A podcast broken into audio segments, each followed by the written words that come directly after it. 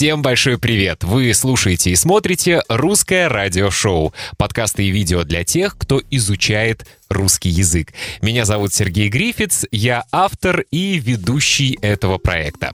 Как поет популярная российская группа «Дискотека Авария», Новый год к нам мчится, скоро все случится. Сегодня мы, конечно же, поговорим о приближающихся праздниках. Это декабрьский выпуск русского радиошоу, и тема нашего сегодняшнего выпуска — 15 русских новогодних традиций, которые не все иностранцы понимают. Вы изучаете русский язык? Это программа для вас. Русское радиошоу. Но перед тем, как мы начнем говорить о новогодних традициях в России, хочу сказать огромное спасибо генеральным спонсорам этого выпуска, тем людям, которые ежемесячно на Патреоне платят 5 долларов США и становятся генеральными спонсорами. Генеральные спонсоры этого выпуска – Анна Михалевич, Брайан Хейли, Флорен, Хенри Пунтоус, Ханита Манктеллоу, Рут Коллинз, Юска, Аяко, Люк Донахью, Роберт Джи Каминг и Хусна. Большое спасибо за вашу поддержку. Хочу напомнить, что любой может стать генеральным спонсором русского радиошоу, и за это я обязательно скажу вам спасибо в следующем эпизоде. И, конечно же, не забывайте о том, что если вы хотите изучать русский язык наиболее эффективно, то вам нужно не только послушать или посмотреть этот выпуск, лучше это сделать, кстати, несколько раз, но и скачать полную транскрипцию. Вы это можете сделать на моем сайте russianradioshow.com pdf. Одна транскрипция стоит всего 3 доллара США. Итак, друзья, говорим о новогодних традициях в России. Я нашел интересную статью, и авторы этой статьи решили собрать 15 новогодних традиций, которые, по их мнению, по мнению авторов, не все иностранцы понимают. Я с большим удовольствием прочел эту статью и хочу поделиться с вами э, мыслями авторов статьи по поводу новогодних традиций. Итак, первая традиция, если можно так сказать, я бы даже сказал, что это скорее не традиция, а такой праздничный образ жизни по-русски. Мы очень много отдыхаем во время новогодних праздников. Обычно новогодние праздники в России длятся 10 дней, то есть с 1 по 10 января. Иногда с 31 по 10, иногда с 31 по 9 и так далее. Но обычно это точно больше недели. Я знаю, что не во всех странах э, можно так долго отдыхать на Рождество и Новый год. Э, например, э, в Литве, где я живу, мы уже 3 января выходим на работу.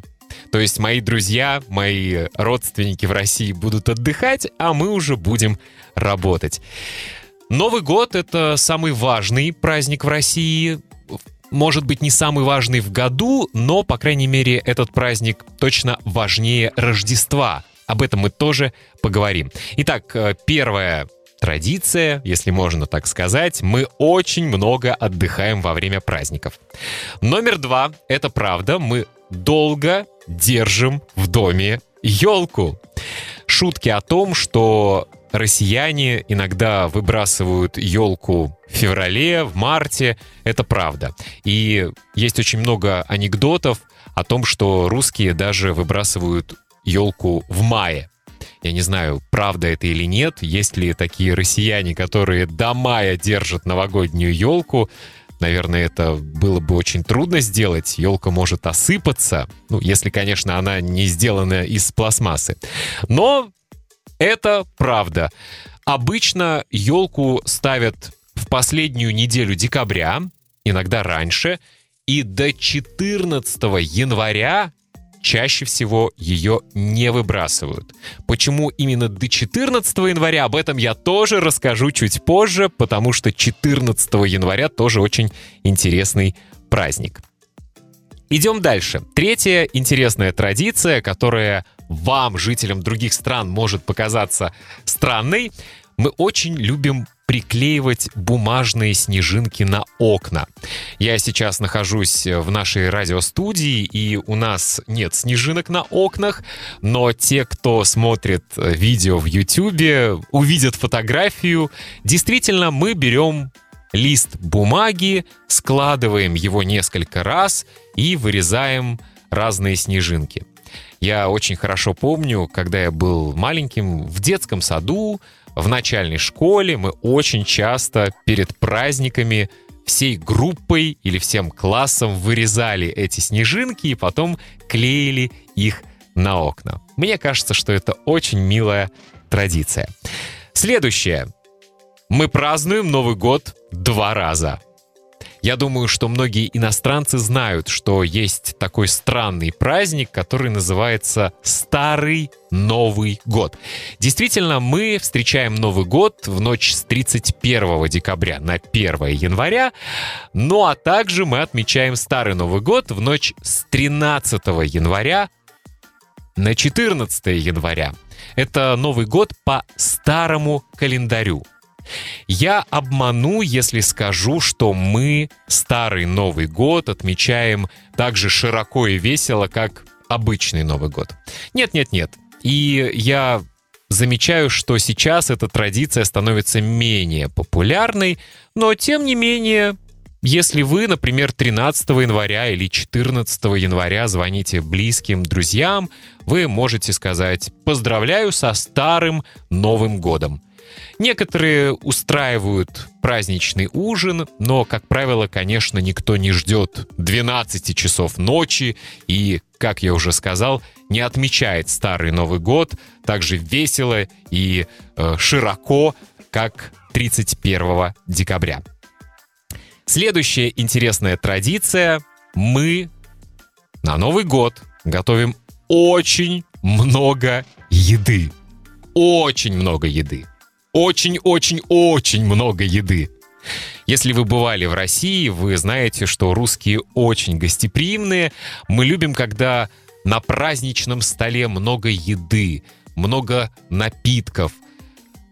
Когда я приезжаю к своим родителям в Россию и говорю, например, что я сейчас активно занимаюсь спортом, поэтому, например, я не хочу есть салат с майонезом, моя мама всегда говорит, как же так?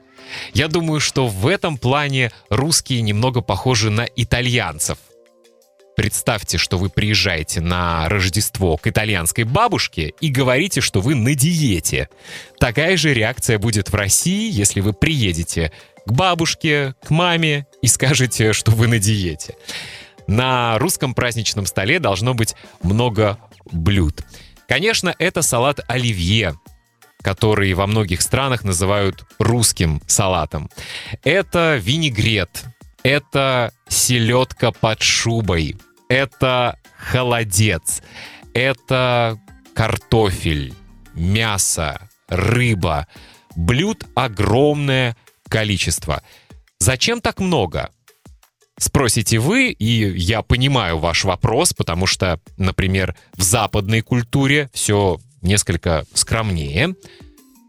Ответ прост. Потому что мы не хотим готовить 1 января, 2 января, 3 января. Нам очень нравится доедать то, что мы приготовили 31 января. Это правда. 31 э, декабря, извините, накануне. Следующая традиция. Мы загадываем желание под бой курантов. Вы же знаете, что такое куранты. Куранты — это часы на Кремлевской башне, на Спасской башне э, Кремля в Москве. И, конечно же, Новый год ассоциируется с боем этих часов.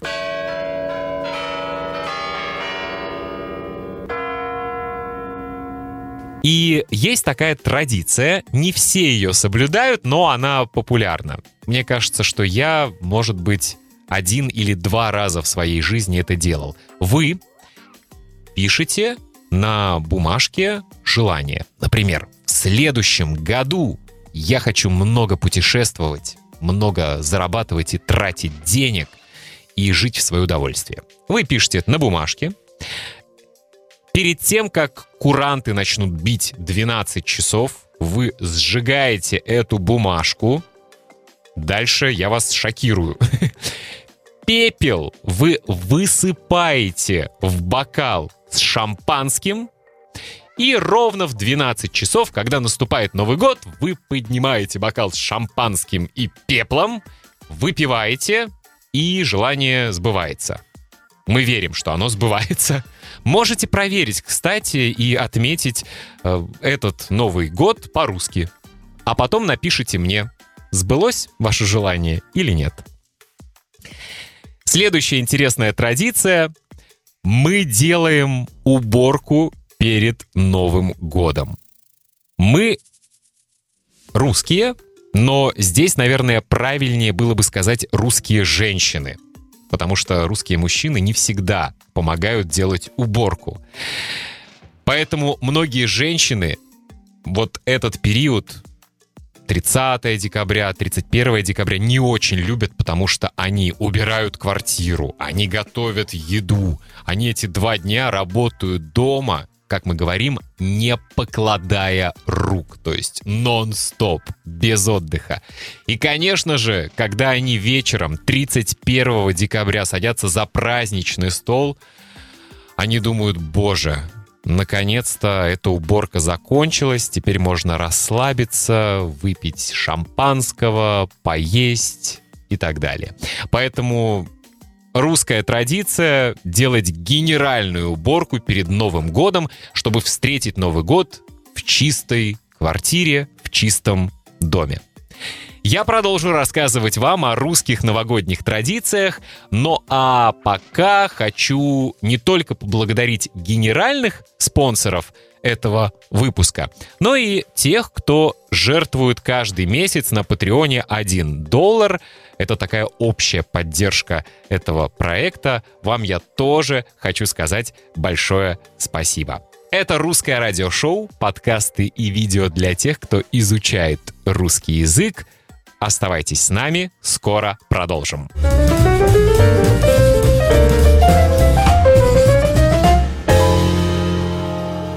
Русское радиошоу. Возвращаемся в русское радиошоу, и во второй части нашего подкаста я продолжу рассказывать о русских новогодних традициях, которые не все иностранцы понимают. Следующая традиция я уже говорил о том, что мы на новогодний стол, на новогодний праздничный ужин готовим много блюд или заказываем много блюд, но есть то, что, как правило, всегда бывает на новогоднем столе. Я уже перечислил некоторые блюда, но забыл одну важную деталь. Как правило, на новогоднем столе всегда есть бутерброды с красной икрой. Вы знаете, что мы, русские, красную икру едим на завтрак с блинами, на обед с батоном, на ужин с черным хлебом. Мы едим красную икру ложками, мы мажем красную икру на лицо, чтобы быть молодыми и красивыми. Э, потом мы запиваем это все водкой и танцуем с медведем на зимней улице. Это, конечно, шутки. Но бутерброды с икрой действительно всегда присутствуют на праздничном столе. Знаете ли вы, как мы их делаем? Вы думаете, что это какая-то маленькая тарталетка с капелькой или, если хотите, с икриночкой? Нет, это белый хлеб, батон, щедро мы мажем маслом, сливочным маслом, и кладем, не жалея, очень щедро тоже, красную икру. Это очень вкусно, хотя я слышал, что диетологи говорят, что это лакомство, мягко говоря, не очень полезно для нашего организма. С другой стороны, Новый год только раз в году, извините за каламбур. Следующая традиция. Мы всегда смотрим старые советские фильмы. Может быть, не столько мы хотим их смотреть, сколько их всегда показывают по всем российским каналам. Я думаю, что вы знаете, конечно же, фильм «Ирония судьбы» или «С легким паром». Может быть, кто-то из вас даже смотрел этот фильм. Он действительно очень популярен, и если вы остановите на улице любого русского и спросите, какой фильм ассоциируется у вас с Новым годом? Он скажет «Ирония судьбы» или «С легким паром». Не только этот фильм показывают в преддверии Нового года и потом, во время новогодних каникул, показывают старые советские комедии режиссера Леонида Гайдая. Был такой очень известный режиссер Леонид Гайдай. У него было очень много фильмов, которые знают русские всех поколений. Но в последнее время не только советские фильмы показывают, показывают э, новое российское кино. Например, э, есть э, такая популярная серия новогодних фильмов, которая называется «Елки». Есть «Елки 1», «Елки 2». В этом году вышел фильм «Елки 8». Показывают и зарубежные фильмы, которые, я думаю, показывают во всех странах. Это, конечно, «Один дома», «Один», «Два». Это «Гарри Поттер», несмотря на то, что серию этих фильмов с натяжкой можно назвать новогодними, но все равно их очень часто показывают именно нон-стопом в течение новогодних праздников. Еще в России несколько лет назад практически каждый год снимали разные телевизионные мюзиклы. Это музыкальные фильмы с участием звезд шоу-бизнеса, и нередко в течение новогодних каникул в эфире российских телеканалов транслируются эти замечательные новогодние мюзиклы. Итак, следующая традиция. Мы смотрим советские комедии, новогодние мюзиклы и другие новогодние фильмы. Идем дальше.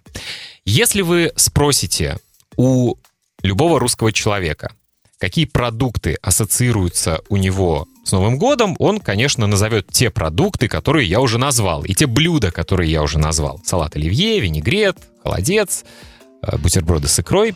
Но если вы спросите, чем пахнет Новый год, он, конечно, скажет елкой и мандаринами. Для нас мандарины — это один из символов Нового года. Мы едим мандарины на Новый год просто тоннами. И на новогоднем столе всегда есть мандарины. Это правда. Так что мы любим мандарины, их можно смело назвать символом Нового года, а поедание мандаринов в огромных количествах мы можем назвать новогодней русской традицией. Следующая традиция — мы дарим друг другу подарки. Я знаю, что в большинстве стран подарки дарят на Рождество, мы дарим их на Новый год. Конечно же, в последнее время подарки какие-то символические, иногда дорогие, безусловно, но чаще всего, конечно, не очень дорогие, но от души, что называется. Например, в этом году я планирую а, своим друзьям подарить кому-то билеты на самолет. Я знаю, что они любят путешествовать. Кому-то новую бритву кому-то другие подарки. Я не буду рассказывать, потому что мои друзья могут услышать этот подкаст, но подарки имеют место быть. А что касается детей, то, конечно, дети, как правило, находят подарки утром 1 января под новогодней елкой. Ведь мы знаем, что ночью, пока дети спали, в гости заходил Дед Мороз со Снегурочкой. Вы знаете этих персонажей? И они оставили подарки под елкой. Следующая традиция, о которой я вскользь уже говорил, действительно в России мы с размахом празднуем Новый год, а не Рождество. Считается, что эта традиция больше связана с советским временем, потому что все знают, что советские власти, коммунисты хотели, чтобы в Советском Союзе была только одна религия, которая называется коммунизм. Всю другую религию нужно было уничтожить, э, рушили церкви, Я знаю, что убивали священников. И поэтому с тех пор действительно в русском менталитете Новый год стал более важным праздником, чем Рождество.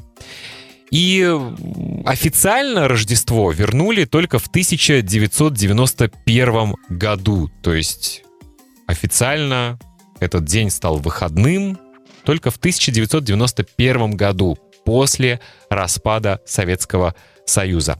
Но э, не во всех семьях Рождество отмечают. Например, моя семья, семья моих родителей не очень религиозная. Мои родители верующие люди, но не очень религиозные. Они поздравляют с Рождеством, они могут устроить маленький праздничный ужин вдвоем, но, например, они не ходят в этот день в церковь, хотя люди верующие, религиозные, конечно, это должны делать. Итак, следующая традиция. Мы с размахом празднуем Новый год, а не Рождество.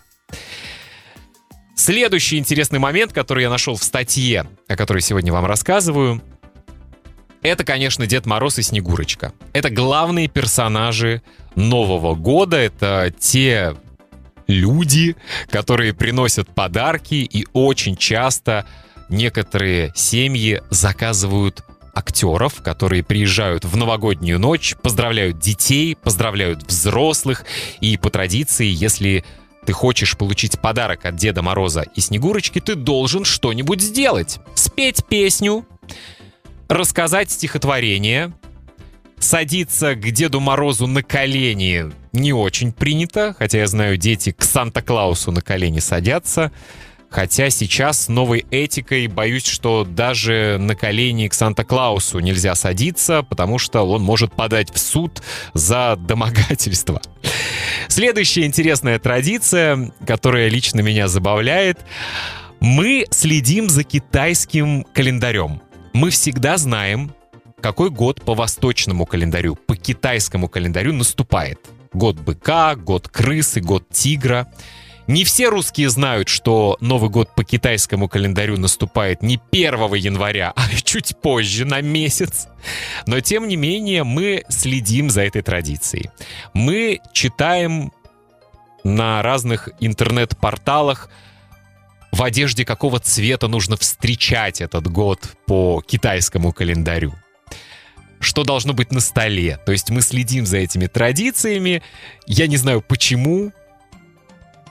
Россия — это одна страна, Китай — это другая страна, но действительно это правда. Мы знаем в год, кого мы родились по китайскому календарю. Я знаю, что я собака. Мы верим, что это как-то отражается на нашей судьбе, хотя мы не китайцы. Но, в общем, это достаточно веселая история. Мы действительно следуем правилам встречи Нового года по китайскому календарю. Последняя традиция, которая подытожит весь наш сегодняшний разговор. Самое главное. Если у нас мало денег, если у нас тяжелая финансовая ситуация, мы все равно будем отмечать Новый год на широкую ногу. Что значит на широкую ногу? То есть с размахом, весело и шикарно. Для русского человека встреча Нового года — это важное событие. Если нет денег на подарки и на праздничный стол, всегда можно взять эти деньги в долг. Не знаю, взять кредит в банке. Но мы отмечаем новогодние праздники, не задумываясь о тратах. Для русского человека веселье — это самое главное. Тем более у нас серый климат, мы достаточно мрачные люди, мы редко улыбаемся, и, видимо, все это мы хотим компенсировать, весело встретив Новый год. Так что если вы на новогодние праздники будете в России, знайте, что вы всегда можете стать гостем в любом доме. Э, вас всегда накормят, напоят. Не бойтесь, вам даже могут подарить подарки. И вы всегда будете желанным гостем. Дорогие друзья, вот такие русские новогодние традиции, или я бы даже сказал особенности встречи Нового года существуют в России. Надеюсь, что вам было интересно. По традиции напомню, что я всегда с большим удовольствием читаю электронные письма от вас. Напишите, как в вашей стране встречают Новый год или Рождество. И пишите что вам нравится и не нравится в русском радиошоу. Я всегда с большим удовольствием э, получаю и жду от вас обратную связь. Напомню, что если вы хотите изучать русский язык эффективно, то я предлагаю вам следующую методику. Этот подкаст или это видео вы слушаете или смотрите в течение недели, как минимум, каждый день. То есть как минимум 7 раз. Также я очень рекомендую вам купить всего за 3 доллара США на моем сайте russianradioshow.com pdf PDF-файл с полной транскрипцией этого выпуска.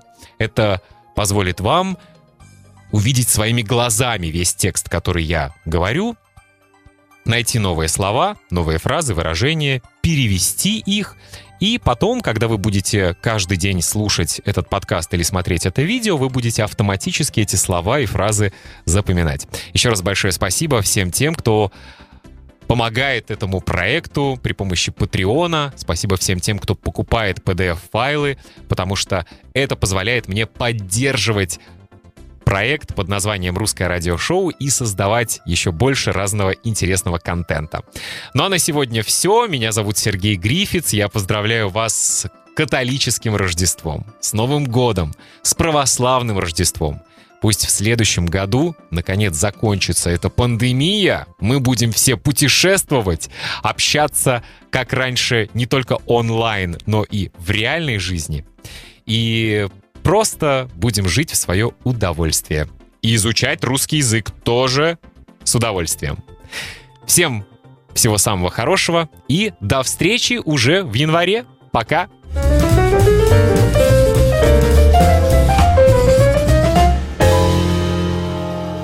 Русское радиошоу.